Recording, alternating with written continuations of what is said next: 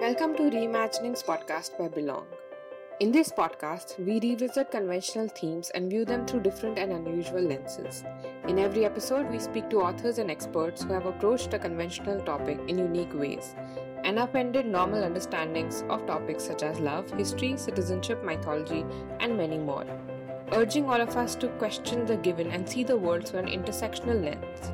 Each episode will cover the journey of these authors and writers. We will break down concepts, introduce new ones, and explore the evolution in their thinking. The intent of this podcast series is to provoke people to rethink everyday concepts and realize the importance of multiple narratives and perspectives. Hello and welcome to this episode of the Reimagining series. Today we are discussing reimagining love, breaking away from the normative. We have with us writer and journalist Sharif Rangnekar, who advocates for LGBTQI rights at every possible platform. He is the festival director of the Rainbow Lit Fest, and his memoir, Straight to Normal My Life as a Gay Man, is one of the few pieces of writings that explores queer lives in India. The next guest is artist and writer Bishakh Som. Her comics work has previously appeared in several international journals, and she is the author of two beautiful graphic narratives Apsara Engine, a collection of eight short stories, and Spellbound, a graphic memoir. Our other guest for this episode is American illustrator and comic Maia Kobabe. Her first full length book, Genderqueer, was a winner of an Alex Award and Stonewall Book Award. The memoir presents a rare glimpse into the reality of life as a non binary individual and has been translated into several languages. Stay tuned to listen to these three authors who have enabled us to reimagine infinite forms of love, both romantic and platonic. In the first segment, we will hear them explore their relationship with community and found families, experience writing memoirs, and the role of love in political, cultural, and social discussions. In the next segment, Sharif shares his experience of living through key moments of the Indian LGBTQI movement and comments on the future of the community. Bishakh explores the utopian connotations in her writings and ex- contemplates the radicalness of her collections. Maia shares her motivation to write a memoir and elaborates on the limitations of the Western gender binary.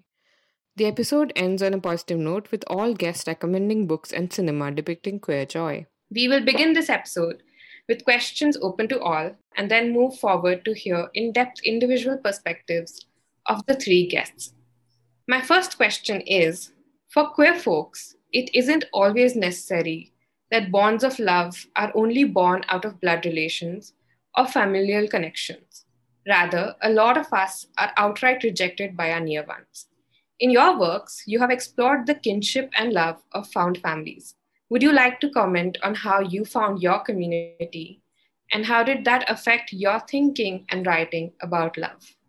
Hi, thanks for having me. And it's, it's fantastic to be part of this discussion with extremely accomplished authors themselves and creative people. And I guess we all come from different generations. So I'm I'm 50 plus, and believe me, I just find that the younger generations doing just so much more in terms of expression, in terms of reaching out, in terms of creating a safe space when it comes to art, expression, and things like that. So, to your specific question, I was very lucky that I had an extremely loving mother and two loving brothers as well. My father had already passed away when I came out. That was 1999. I was 30 years old. So at that point, my mother was innocent, ignorant. In that sense, she made it sort of easy. She was more curious about my sexuality, trying to find out what homosexuality is all about. And her only que- really main question was whether I would get married to a woman or not, or whether I hated women. So I, in a way, actually had my mother's backing because she took this journey of me getting more familiar with, with the queer world, with the gay world. That's what we used to say then. I was lucky that there were other relatives.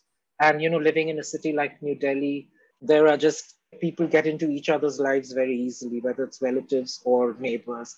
So I think I had relatives who were pretty cool and not terribly bothered. But what to me was extremely important, people who I could share things were were not really from the family. It was close journalist friends of mine. They're very well-known journalists. Actually, one of them uh, partners with House of Belongg so often, the co-founder of The Wire, M.K. Venu, and his wife Chitra.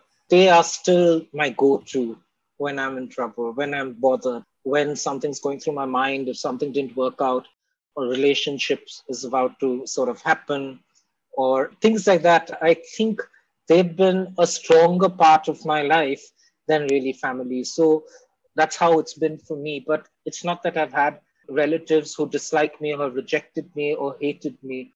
Some of them have asked questions from time to time, but over a period of like 20 years, they're very, very involved in a certain way, just like they would be with, you know, any nephew or niece had they been heterosexual. So I have an aunt who actually says, I'm the son they never had. And she has two daughters. She once told me that it could be very lonely because that's what she's read, that's what she's heard, and that's what's her concern.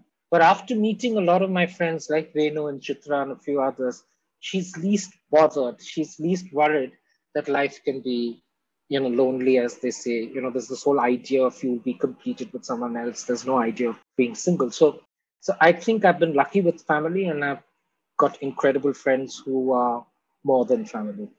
I am one of the lucky queer people who is pretty well accepted by my family. I am in my 30s and I am, in fact, still living with my parents, which is a good situation for all of us because we get along. But I also have many very deep and strong relationships with other queer artists. And I would say, usually, how we found each other was either because we were both in a school program and we connected over each other's work, or we met at a comic convention or we read each other's work and resonated with the stories or the experiences in it and reached out. And often those friendships are, I think, even more powerful than other types of friendships because we we can just relate about things about identity and sexuality, but also exploring the themes of identity and sexuality in writing and art. And it does lead to like a type of like friend love that almost feels like family love? Well, like Sharif, I'm I'm a person of a certain age. I am also 50 plus. I don't know how similar our circumstances are, but I came out as trans only fairly recently in terms of as far as the arc of my life is concerned. It only happened really because I had access to to learning language in a way to learn the language of being trans, of understanding what it meant that understanding that trans was not what I used to think it was, and I didn't think I had access to it. But it also had to do with, you know, I wouldn't have been able to come out as trans b- before when my parents were still alive. And it took a certain amount of time to pass before I could realize things about myself, but also have the space to come out without being surveyed or observed by my immediate family, most of whom well, I mean, my, extended family is in India, right? But I have no biological family as such in the States. The question of, of coming out was a product of a happy confluence of circumstances. And a lot of it was very, I don't think I would have been able to do that had I been, had I realized things about myself earlier on because I just wouldn't have had the guts to do it. So, for what that's worth. But as far as com- the idea of community goes, I'm still like my, I, I found a lot of kinship in the comics world. But you know what? I, I've been thinking about this a lot and about how I idealize the idea of community and how often it, it's never as perfect, if such a thing is possible, as you might expect or want. So while I have found a lot of kinship with other trans writers, other trans artists, and comics creators. I've made a lot of friends through like trans open mics and reading and writing salons.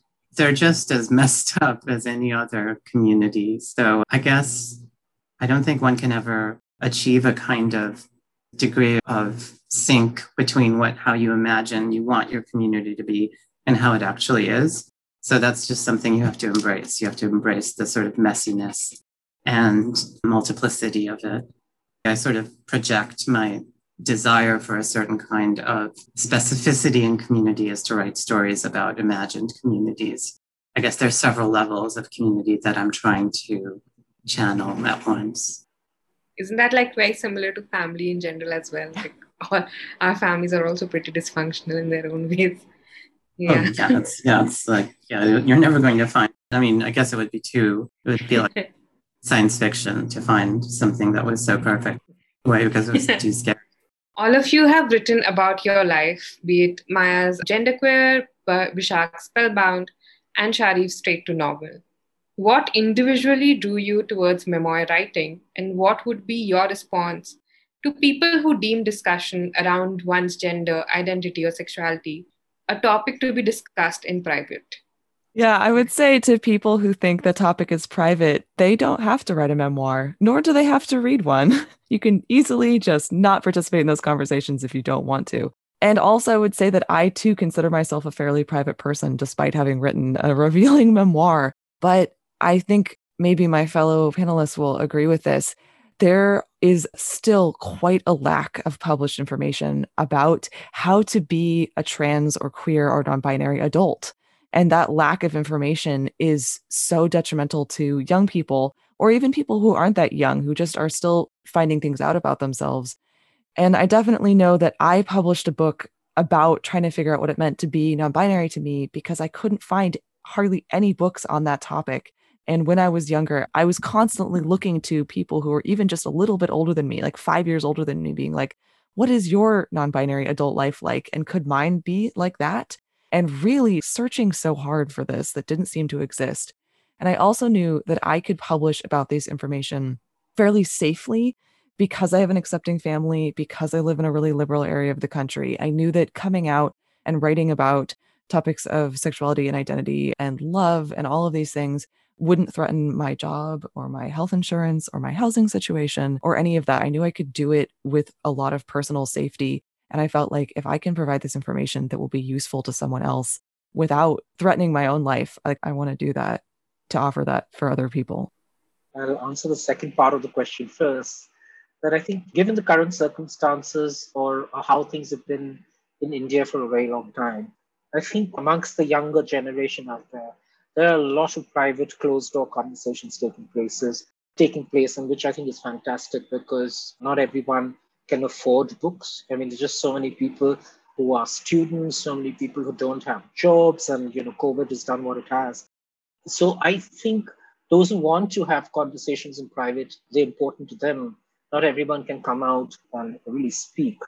And and I think what we're doing, I mean, in terms of a podcast, for example, technology in any way has changed just so many things for, you know, whether you want to have a closed group, whether you want to have an, an open group, all of those things are there. There are audio books available. There's just so much out there. So i think it's up to a person's choice where they are in their journey where they want to be and what they want to share. So i agree with what maia was saying. You know if someone wants to do it they'll do it. And they don't it's it's really fine i don't think there is something sacred about doing something or not doing it you know i mean i think that's the great thing about our community i mean the whole rainbow so but i think when i when i started out on this i actually made an attempt to write a book in 2013 and at that time, there was a lot of excitement. But then the Supreme Court out here recriminalized homosexuality that December. And then the, the questions that were coming up was will my mom, in particular, be able to deal with content going out of that sort? So I made an attempt to write fiction and I just couldn't. I just couldn't fictionalize my life.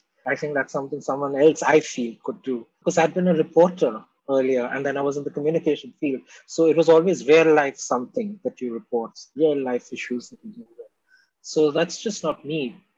It's finally only in 2019 that in the same room that my mother came and I, I, I quit my job. And so she just came to the room. She said, What happened to your book?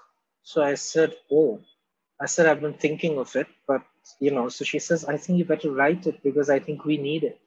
I don't know where exactly. She has still not answered that question as to where she was coming from. Why did she want me to write the book? She just believed that I'm sitting in a in a position of privilege. I don't need to have a nine to five job. You know, I could manage with occasional work. I had a home with full support.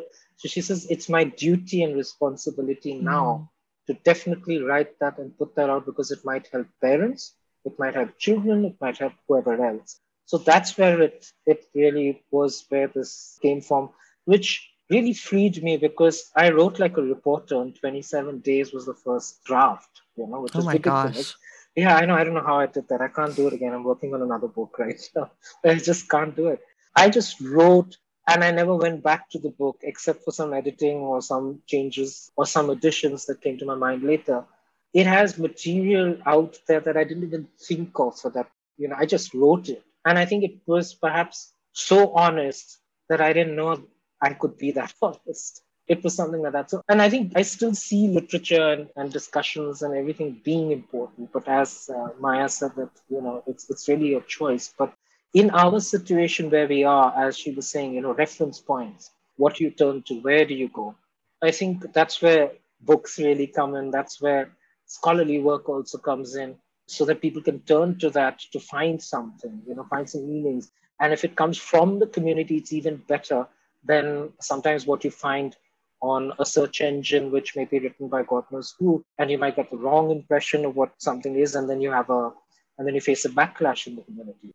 I guess regarding the second half of the question, I have a feeling that there's a sort of cultural and specificity to that question because as Sharif was saying regarding things like 377, right, and the recriminalization and of queerness. I feel like there's a difference between that cultural and political milieu and let's say what Maia and I experience in the States, not to generalize no, over. No, but, it is um, very different. a huge difference. So for example, certainly there's a huge population in the in the states who are reactionary right wing kind of very close minded people who would not appreciate the kind of work that we do right you might have a different experience with this, but I feel like our work is not even on their radar. Like, so like they, they wouldn't even know to engage with it because unless, I mean, I feel like, you know, my books came out last year and they are not exactly like New York Times bestsellers.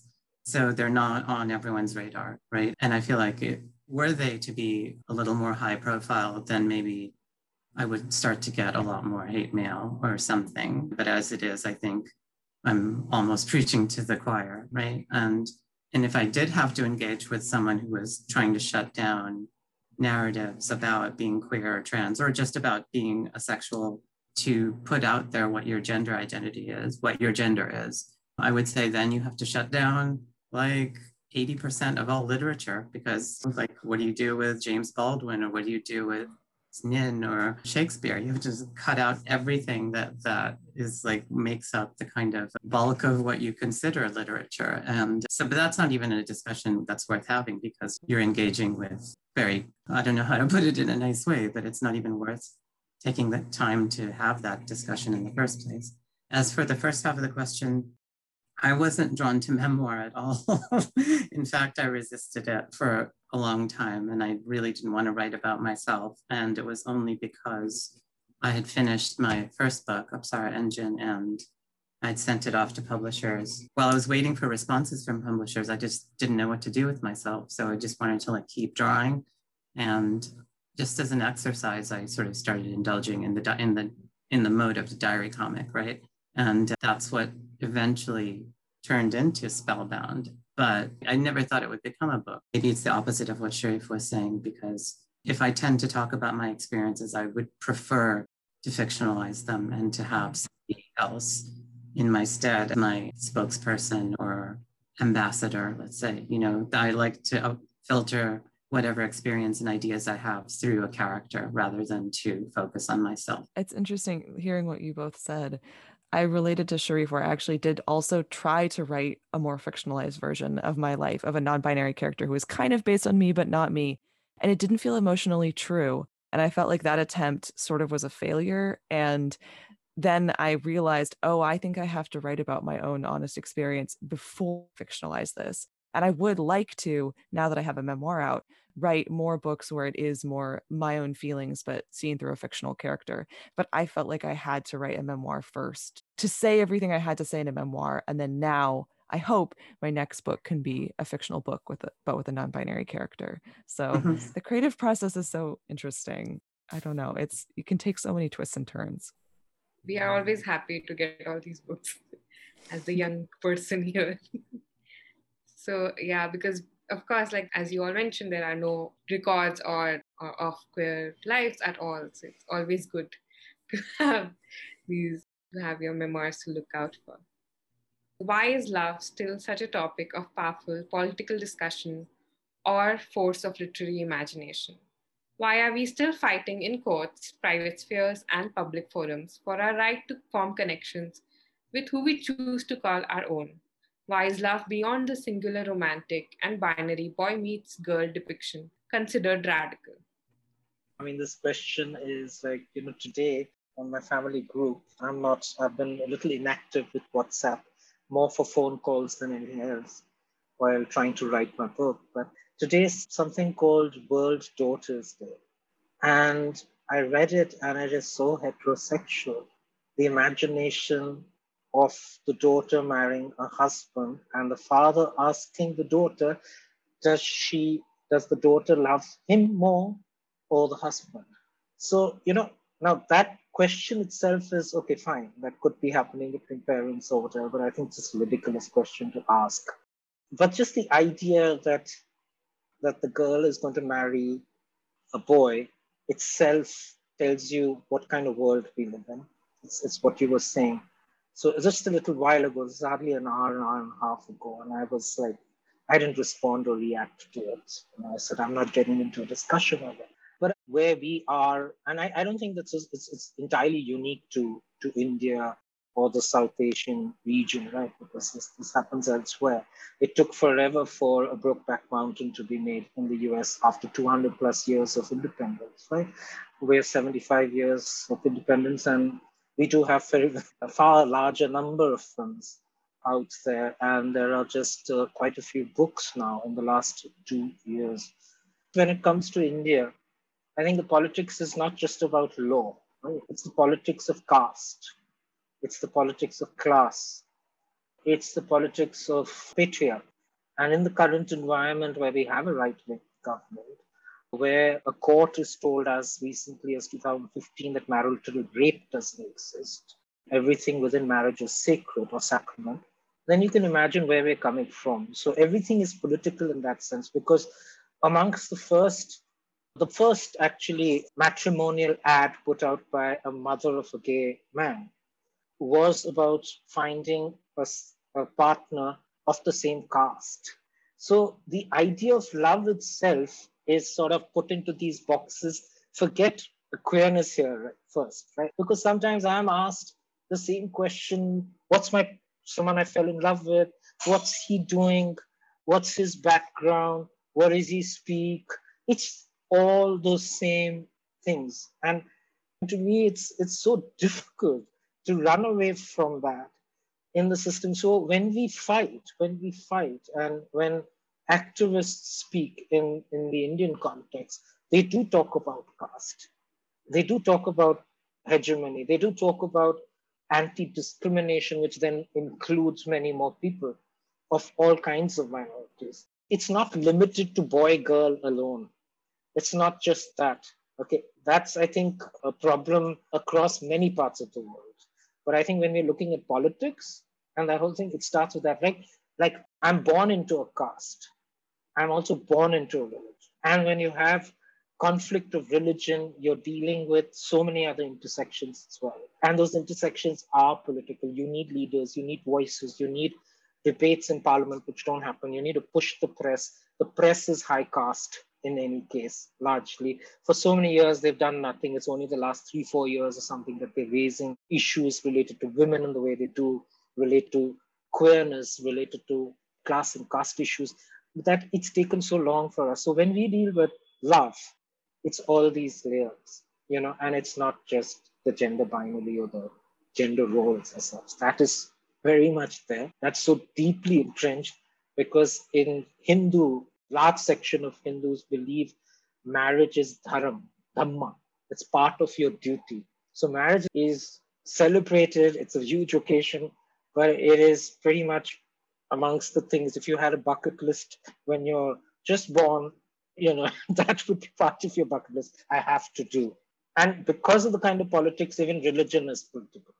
So let me put it that way that that's how it is out here but it could be as Bishakh was saying earlier that there are cultural nuances there are differences you know, there's law all of those things so that's where it is as far as the indian context i, I think goes again it goes back to the milieus that we're each operating in I don't know how radical the work i do is. You know, it's like to me, it's not radical, but I'm I'm kind of like I don't know. I'm straining to understand how that work, how I can consider the work being its author to be radical, because I don't set out to write something that will incite riots.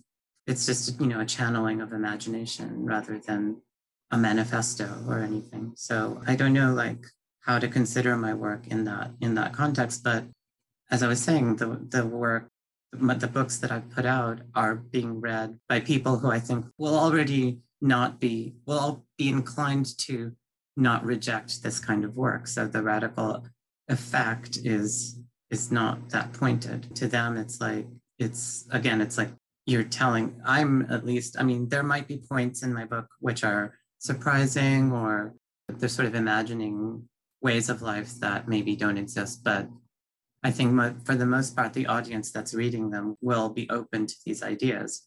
So the radical edge is kind of blunted if there is one. But having said that, considering it in a global landscape, like why are we still fighting or fighting to write these narratives? I, I don't know. I mean, it's that's a huge question because I guess even in this 20, the 21st century, which at some point will seem like a very archaic era, we still have people like Trump and Bolsonaro and Lukashenko and just repressive regimes. And I think it's in our nature as, as a species just to do this over and over again. And for a minority or, you know, for a certain part of the population to have a little more righteousness to, you know, about them and to protest and to say what you're doing is wrong. But it seems to me the scum always rises to the top, and it's ever will it, you know, it's always going to be that way until there's some kind of radical reimagining of the way we can live on a planet together, like all,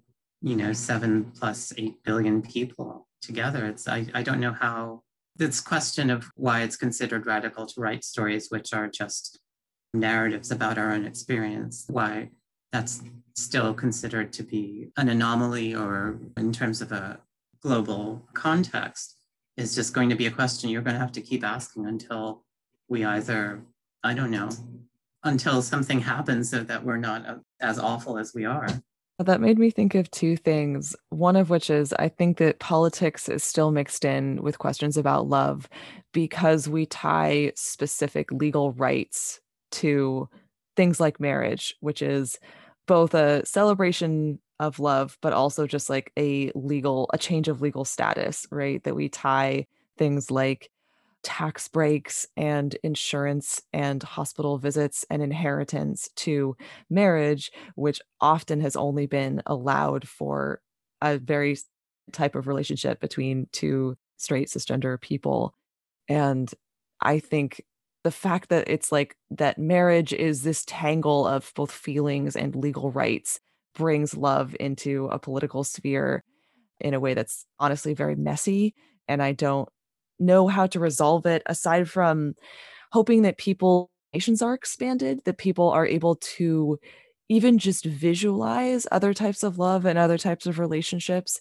I do think that there is the pushback against queer people and queer love. I think a lot of it comes from like ignorance and or just a complete lack of imagination lack of empathy a lack of being able to look into another person's life and either understand where they're coming from or else just accept that you may never understand where they're coming from but you can still respect them as a person and respect that they have rights to live however makes them most happy as long as it's not impinging on the rights of another person. And that is where i do think that literature can be very strong, can be very powerful, is to hopefully expand the imagination of readers and expand what readers can visualize as love, as a way to live, as an identity, whether or not they end up relating to it particularly. But at least if people can see, like, oh, this is a way to live and it is not better or worse than any other way to live, it's just another way.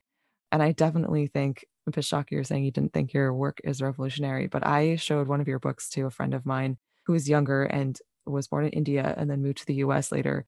And they are non binary and they looked at it and were like, oh my gosh, I had never seen people like wearing saris on spaceships. And that concept to them was amazing. And they also were like, I thought that if this work was going to exist, I was going to have to make it. But look, somebody else made it already. And it was a really big moment for them.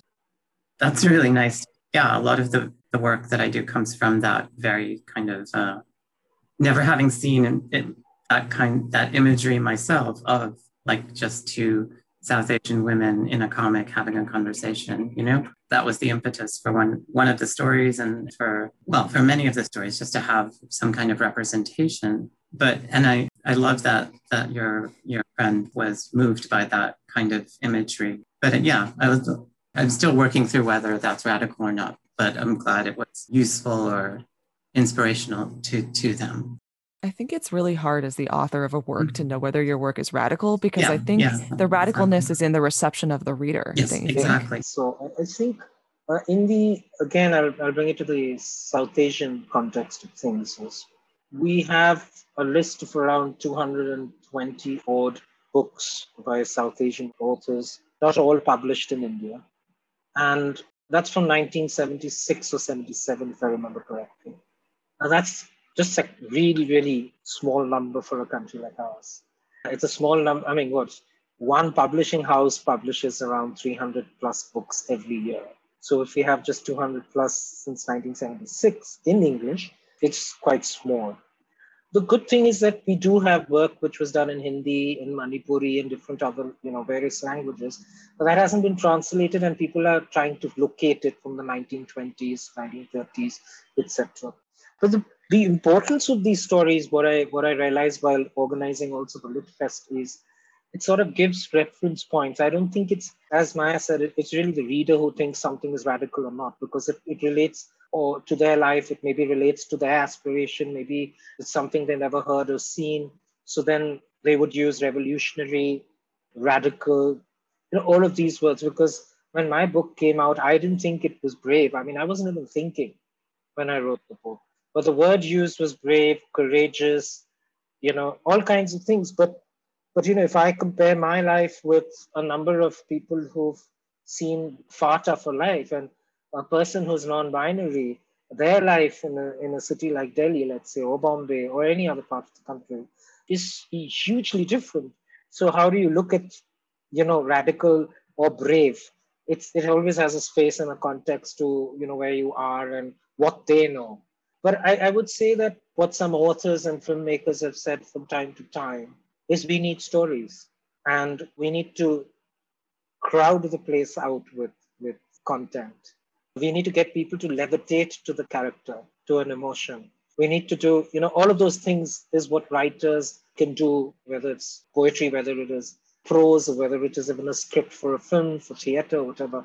I think that itself can is sort of a movement in its own way. And that what, you know, will perhaps get more and more people to relate to our lives. And I'm talking about an external world, but also for people from our community who are desperately looking for something that appears real, that they could perhaps reach out to the writer, perhaps they could imagine that or maybe see themselves in it. You know? So that's where it comes. But radical or not, um, yeah, that I don't know. It's radical when a court says, I'm sorry, right? which which which one of the judges said you know history owes us an apology now i'm moving to like the individual questions so i think the first question will be to sharif only because you brought out the court judgment so i'll I'll bring that question up. When Section 377 of the Indian Penal Code was struck down, Many celebrated the choice with the phrase, love is love. Many queer activists today reject this phrase and argue that queer identity is more than the choice of your partner. What do you think of this stance, and how has your own understanding of queer love changed over the years? I was not here in India when the when the reading down of Section 377 happened, but it was two days before my birthday, so my whole family said that it was an early birthday gift. Um, I got used to living with 377, so I it was more of a sigh of relief. But it was really it was on the next day, and when I think of it, my it was on the next day that I broke down in my hotel room, and I just kept crying, kept crying down. And I was watching all these videos which were coming in, etc. And then suddenly I see this flurry of things happening from also sections of the queer community as well as the press. one of the headlines was Love at First Flight. It was an unemotional order except for that apology. Okay, it had nothing to do with love. We were just, they just decriminalized what they call carnal sex against the law of nature. That's all. So, this culture approach, mainstreaming, because we are not even able to say in the press in the headline now people can have sex and they won't be, you know, that they have to use the word love. I mean, it's that tunnel vision. It's that same heterosexual sort of thing. And there are people within our community who who like that.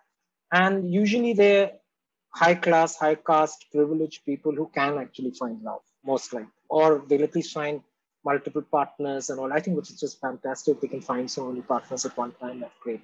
But to me, love is love is problematic, not necessarily only from this political point. I think it is like all lives matters, vis-a-vis Black Lives Matters.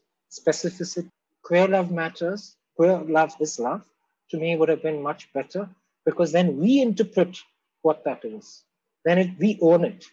But when someone puts a love is love, and from which usually comes from a certain class or caste, and it comes from the mainstream heterosexual world, they're already trying to own it. Then you can't fit in your narrative, right? Because you're already against a hugely powerful power structure. So I think in that, I don't know how activists saw it, you know, and all, but to me, this is what I felt, and I was angry because when you have a judge saying history owes us an apology, you're ignoring all the history and you're quoting that, that line time and again. And you're saying it's wow, it's fantastic, it's great that the judge said that. But then what is that history that she was referring to that you're completely ignoring with the lover's love?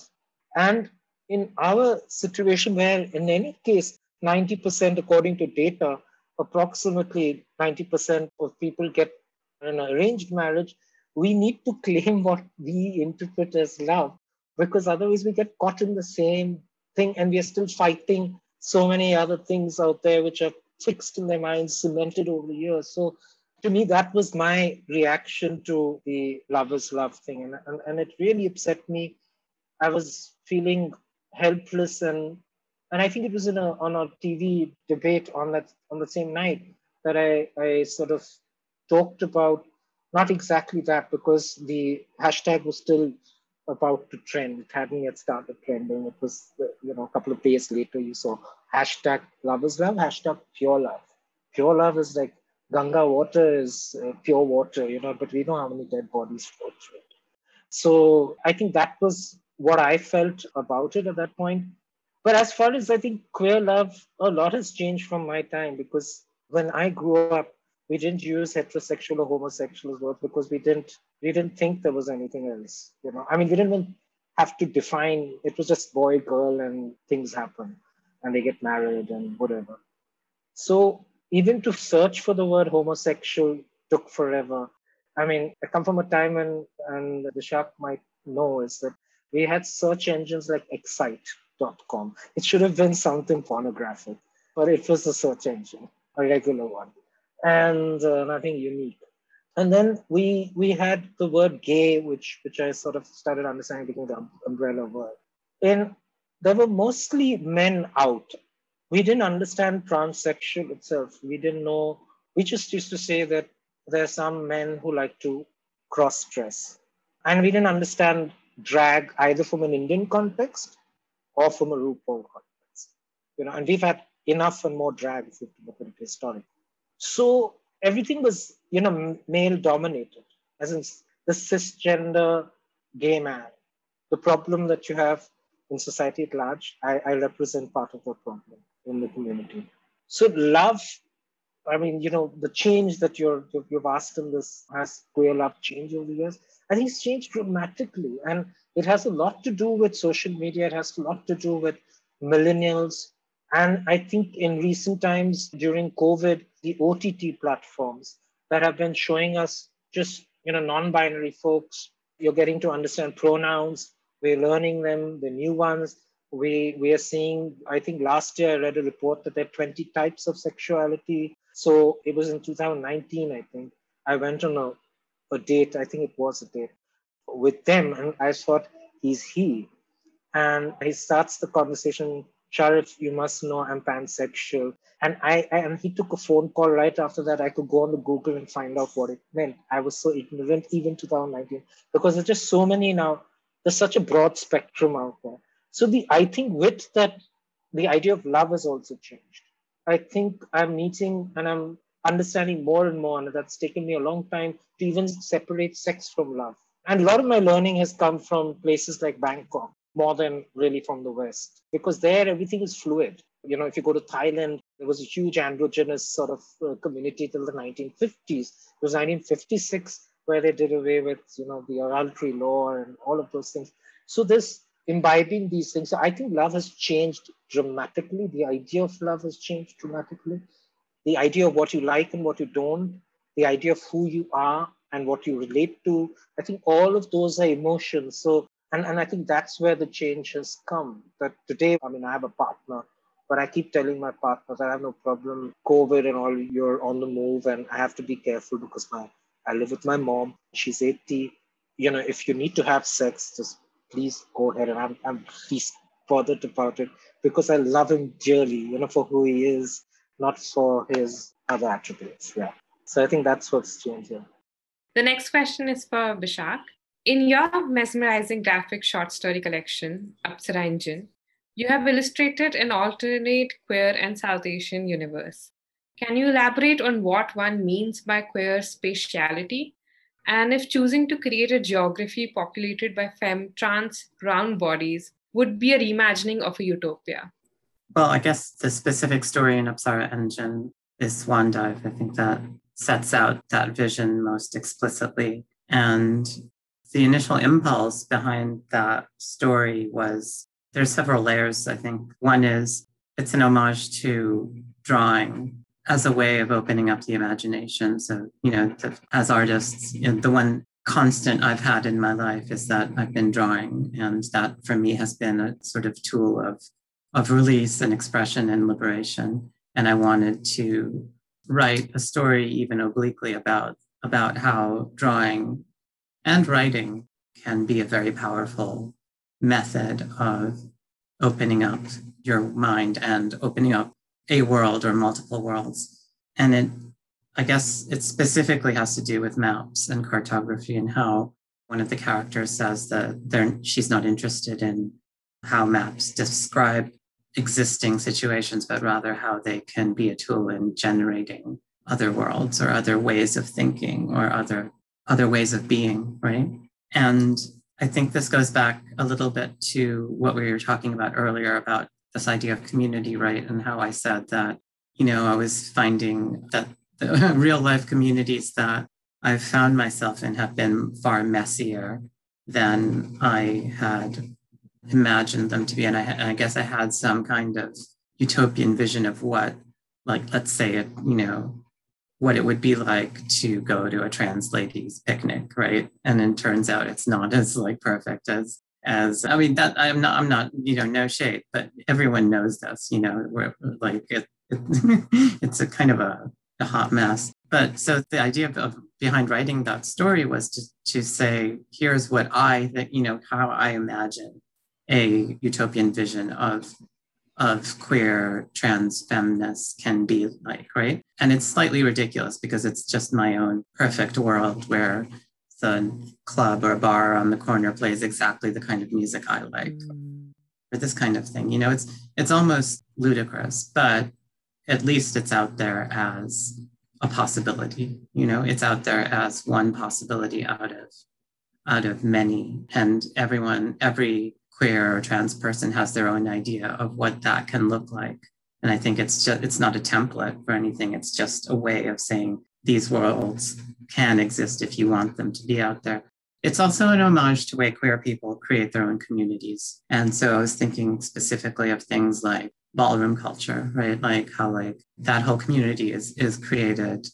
I mean, I actually would like to learn more, but I, it almost seems like it's a community that that was created by queers for queers and it was almost like a radical reinvention or creation, not even a recreation, but a creation of something that didn't exist and was just sort of like improvised and put together as a space for queers to thrive in, you know?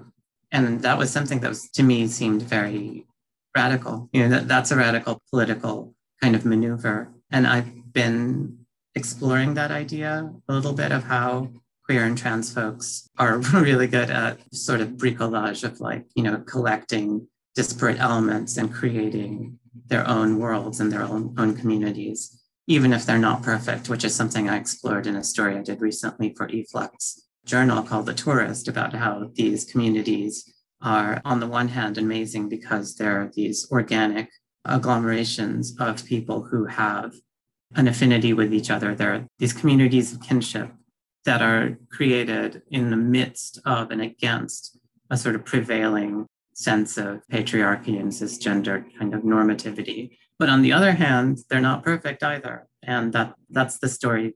I think that's the sort of story that I'm moving towards now is is away from this idea of like a utopia towards what utopia actually in practice turns out to be. If what utopian thinking can lead to. Yeah, I don't know. I don't want to I'm trying to steer away from critique of this kind of thinking and more into this is why I like genres like science fiction because they allow you to have a, a, sort of oblique critique of, of ideas like utopia, but to do it in a sort of not to face the problem head on as you might do with like an opinion editorial, but rather to tell a story woven around the idea of a critique of utopia. So that that's what I'm aiming at. And I think maybe I'm trying to become a little more realistic since writing Swan Dive. I think I'm veering more towards an acceptance of how how messy the world can be. Maia, the next question is for you. Non-binary is relatively a new term, even in queer circles. Your memoir then has pushed you in the role of a spokesperson of sorts for the community. How have you responded to this responsibility? And what challenges do you face frequently when you discuss gender queerness with people? Well, I definitely want to say first that I think the term non binary and the concept of a gender outside of male and female is particularly new in the West and in English. And as many trans and non binary people of color and people from other communities outside the US or indigenous communities have pointed out, like many cultures had other genders aside from male and female before contact and imperialism by the West. So when we talk about whether a trans or non-binary identities are new or recent to the conversation, I think it's again, as we keep pointing out, it's important to to say, you know, what cultural and language sort of tradition you're coming from. So I would say the concept of non-binary, it is new to me. It's something that I only started to learn about when I was in grad school, but it's not new to the world and it's especially not new to non-white communities and cultures.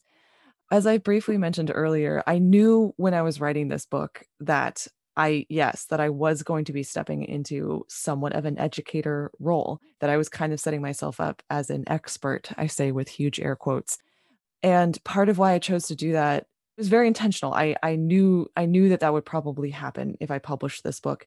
And I did it partly because I felt safe enough to do so, that I was coming from a, a place, like I mentioned earlier, of privilege of safety, whereas like I can be open about these things and it won't threaten, yeah, literally the like safety or health or financial safety or family relationships of my life.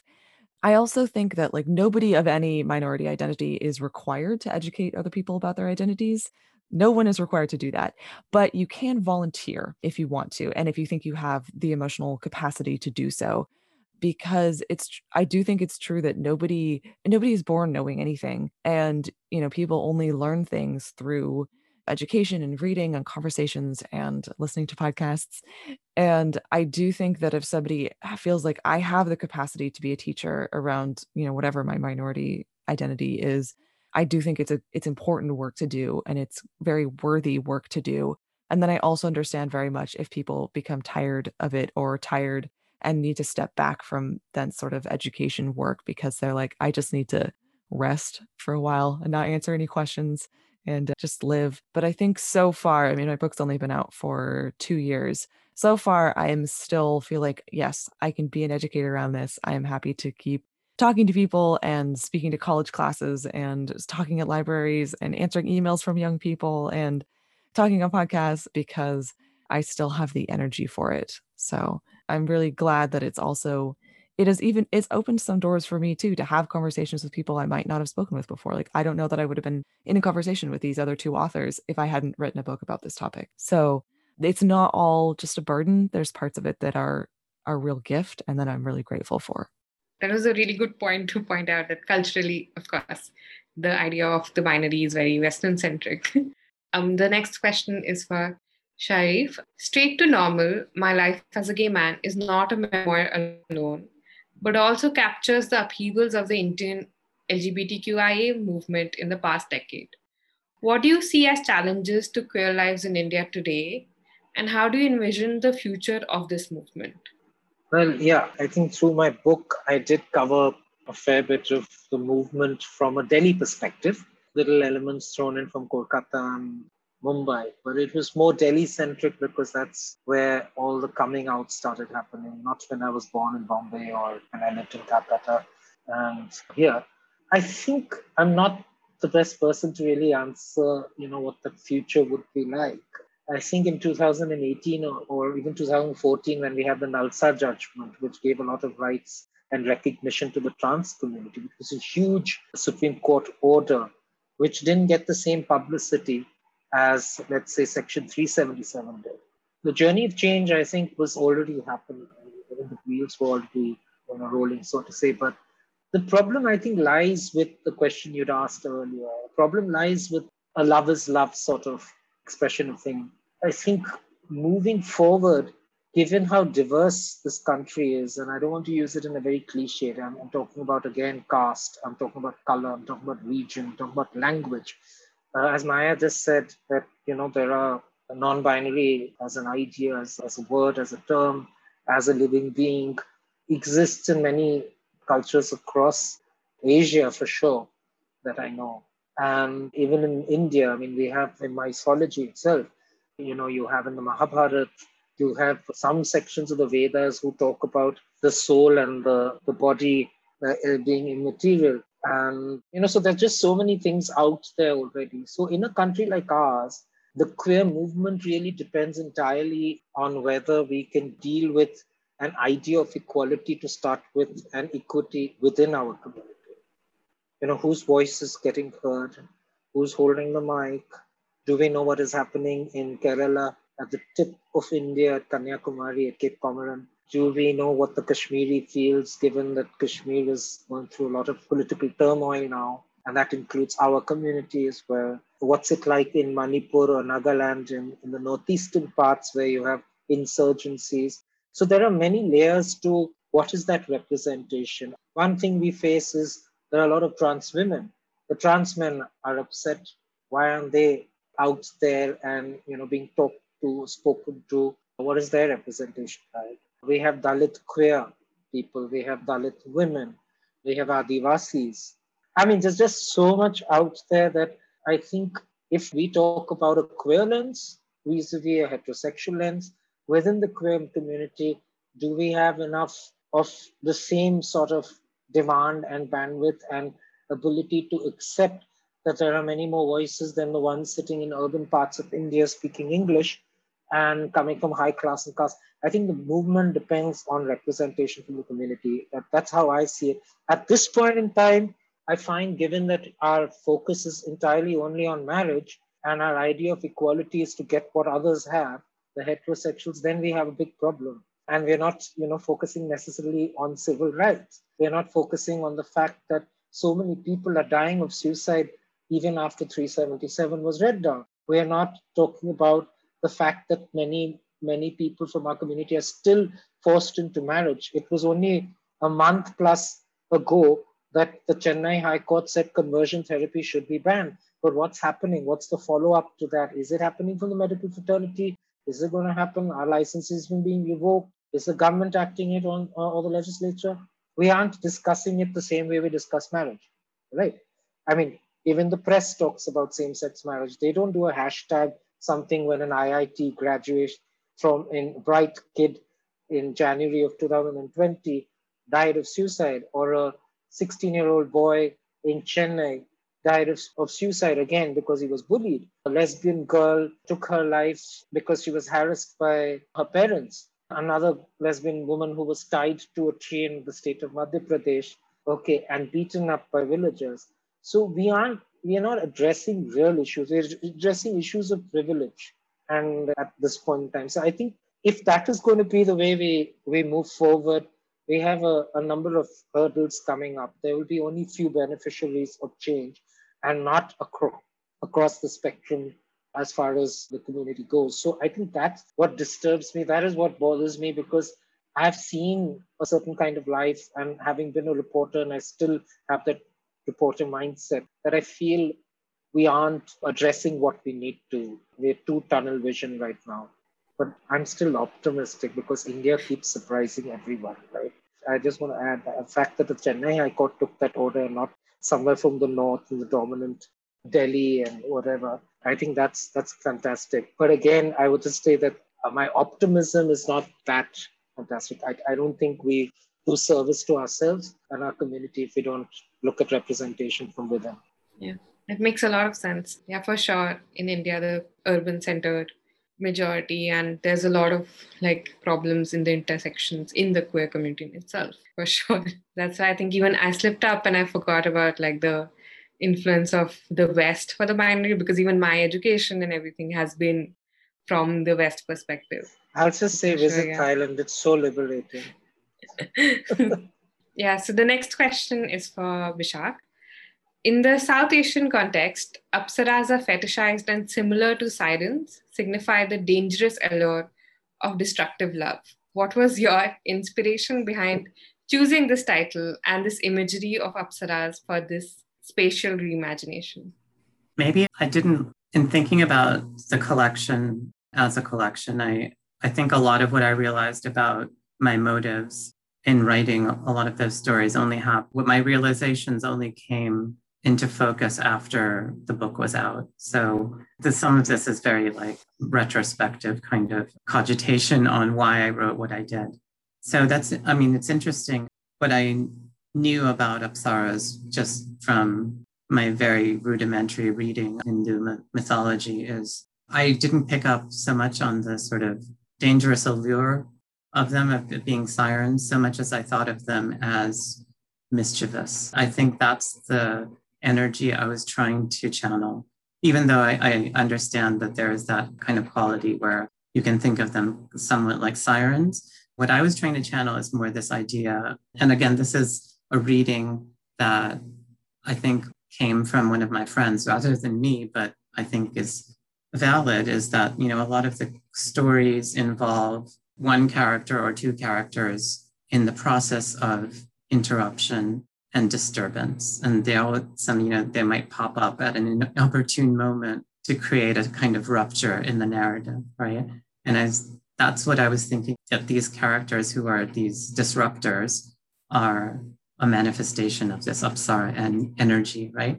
And I think where that comes from is this idea that they, I don't know, like I think there's several instances in Hindu mythology where apsaras come and interrupt, like say, for example, like if a rishi is doing a puja, like a yagna or yajna, right? They're doing like a fire sacrifice or something. The apsaras will come and distract the rishi from this ritual, and the symbol of the sort of patriarchal energy becomes so fixated on on the apsara that they mess up their own yagna, right? And I love that spirit of mischief and play. And I think that's what a lot of the characters in the book were were doing. I have to say, you know, a lot of the book was written before, like, you know, I was saying, I, I came out fairly recently before I had any kind of access to the breadth of trans language and the breadth of what meet trans could mean. So while I was writing a lot of these stories, I didn't know who I was, you know. I didn't even know if I was queer because I didn't know if I would be accepted as queer in the sense that my specific queernesses were not even nameable to me by myself.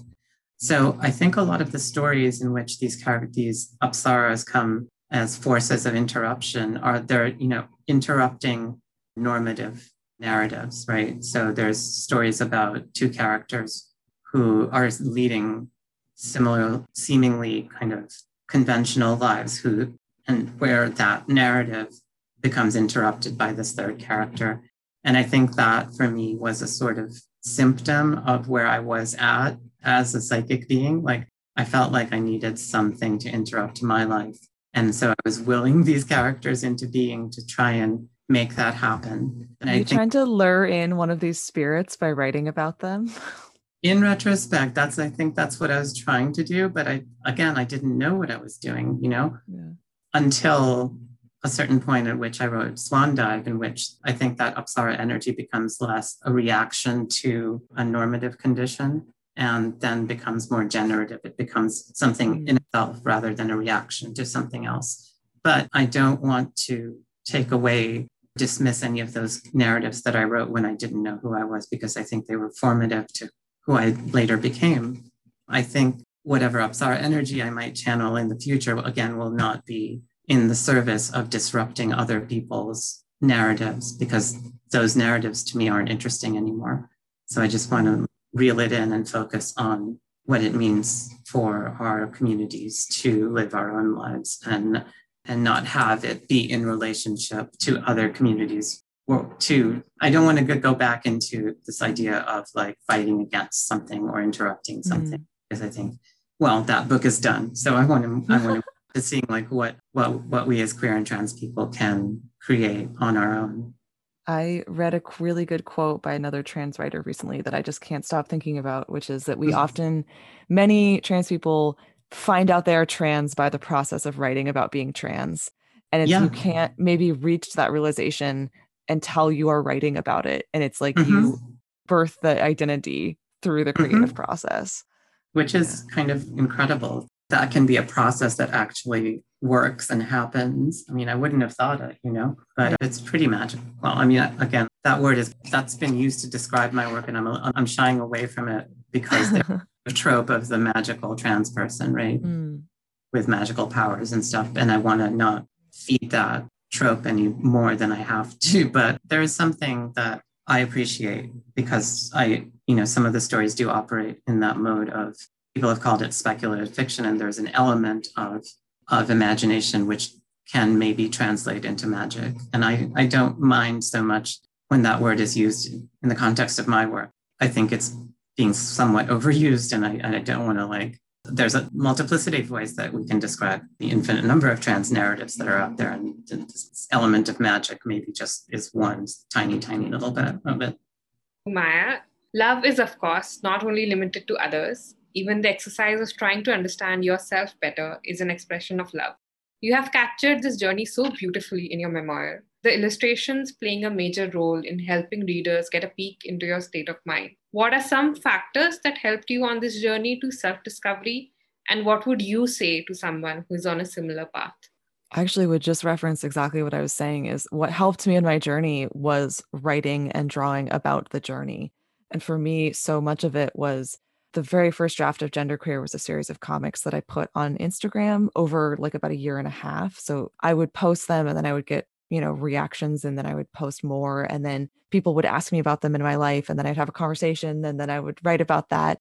And so for me, the creative process was like a huge help in figuring myself out. And what I would say to other people, mainly, I would say, like, you're not alone. I get a lot of messages from people who've read my book or read my comics online saying, I didn't think anyone else in the world thought about this, or anyone else was questioning gender, confused about gender, struggling with the same aspects of gender. And I usually just say, You are absolutely not alone. There are many people thinking about these issues. There's many people making work about these issues. Like if you feel these ways you're a part of a huge community and welcome. Like welcome. We'd love to have you.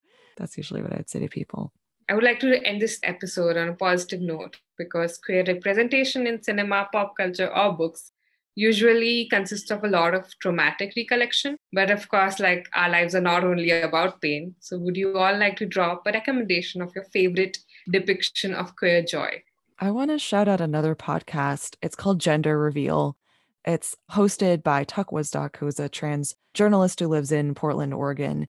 And in every episode, they interview other trans and non binary and queer people. And though there are conversations that touch on the struggle side of being queer, a lot of it is just like two people just talking about stuff that they really enjoy or things that they relate to or things they've discovered or made or done or planned. And I'm so delighted every time I listen to it. So, you know, all the episodes are available for free online. So I'd recommend that. I was out with my friend Jean, like I said, on on Monday, and she gave me a copy of her new book, which is called Summer Fun. I haven't read it yet because I just got it in my hot little hands two nights ago. But she's an amazing, amazing author. I was just reading one of her short stories yes last night, and I was just amazed at the amount of joy she brings to every sentence. I was like, I was in awe of how she writes and how this kind of like ratio of moments of like where you kind of like are gasping because number of sentences that pile up that are just so lovingly constructed is is a really high quotient. And I'd also I just reread the collection that was uh, the short story that she had a collection that she had a piece in was called Meanwhile Elsewhere, and it's a collection of trans science fiction and fantasy, and it's edited by Cat Fitzpatrick and Casey Plett. It's just been reissued by Little Puss Press. So um, that's totally worth checking out and will expand your horizons greatly. Thank you. Thank you for suggesting that. Um, Sharif, do you have any recommendation? I would suggest that you know there is a there's a very sweet film called Evening Shadow, and it's been made by an Indian uh, Sridhar Rangayan, who happens to be a friend of mine. And it's a beautiful film yeah, I mean, there could be a critical lens to, you know, to the quality of the production or something, but do understand that a lot of the money was crowdfunded, so there were limitations which the way, the film was made. That would be a lovely one because it's it is a love story, but it's also important from an Indian context, I would say, is because the role of the mother in that film and the, the tussle between the mother and the father of a gay son. That was one. There is a lovely, again, a film with, which has won many awards across the world it's called U for Usha. It's in Marathi. It's again, I would say, watch it because its its setting is very different. It's it's more like a village setting and trance. It's a short film. There's another one made by another friend also, who's a well-known filmmaker. She she's made the short film called Monsoon Date, and it's with Konkona Sen, again trance. Just very sensitively put together. So, I mean, you know, queer joy is a little difficult to figure out as to what is queer joy. I think some for, for some of us, even seeing our feelings out there, we feel a little happy. And there's another serial I saw. I wouldn't say it's brilliant, but I enjoyed it because I was down with COVID, and that's what I was watching every night. It is a Thai serial called Together, and it's a two-part thing, and and it's done. I've heard of that one. I've yeah, heard of that one. It's very sweet. It's so, it looks so cute. There's um, is very a trailer on YouTube. Yeah, and, yeah. and you know, since I visit Thailand so often, and there's been this long gap since I haven't been there, I was just relating to just so much. You know, the way they speak and and the whole you know gay scene, which just seems so much part of life out there. So that was an that was one I would say also that you know people should uh, try and and try and watch and if you want to go back in time, there's Priscilla, and this was fantastic. I recommend films more because I think there's a there's a lot of powerful work out there. And even though I'm a writer, I don't read as much as listen. So I still listen to music, also records. So yeah, so that's I, I can recommend films more and stuff like that.